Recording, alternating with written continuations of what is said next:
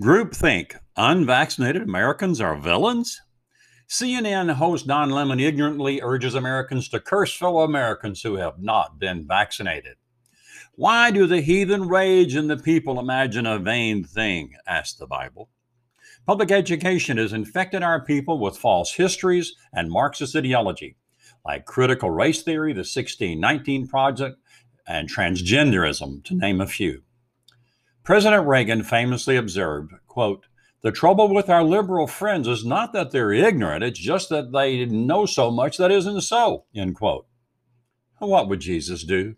Answer, bless those who persecute you, who cause you harm or hardship. Bless and do not curse them. Romans 12, 14 Amplified Version. Why do those, what do those verbs mean, bless and curse? James, the half brother to Jesus and author of the book of James in the New Testament, gives us a major clue. In James 3:10 of the Amplified Version, he writes, quote, "Out of the ma- same mouth come both blessings and cursings. These things, my brothers, should not be this way, for we have a moral obligation to speak in a manner that reflects our fear of God and profound respect for his precepts. Blessings and cursings are things we say.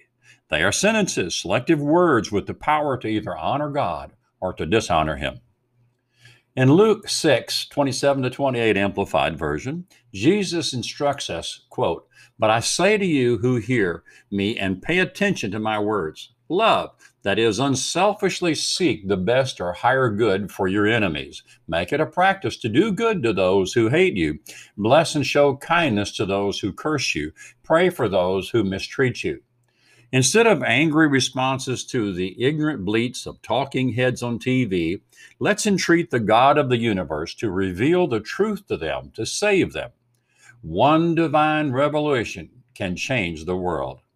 Blessing someone who curses you is contrary to human nature. But if we truly want good outcomes, we must follow God's way. by the way, I am preaching to myself. This is John White in Rockwall, Texas.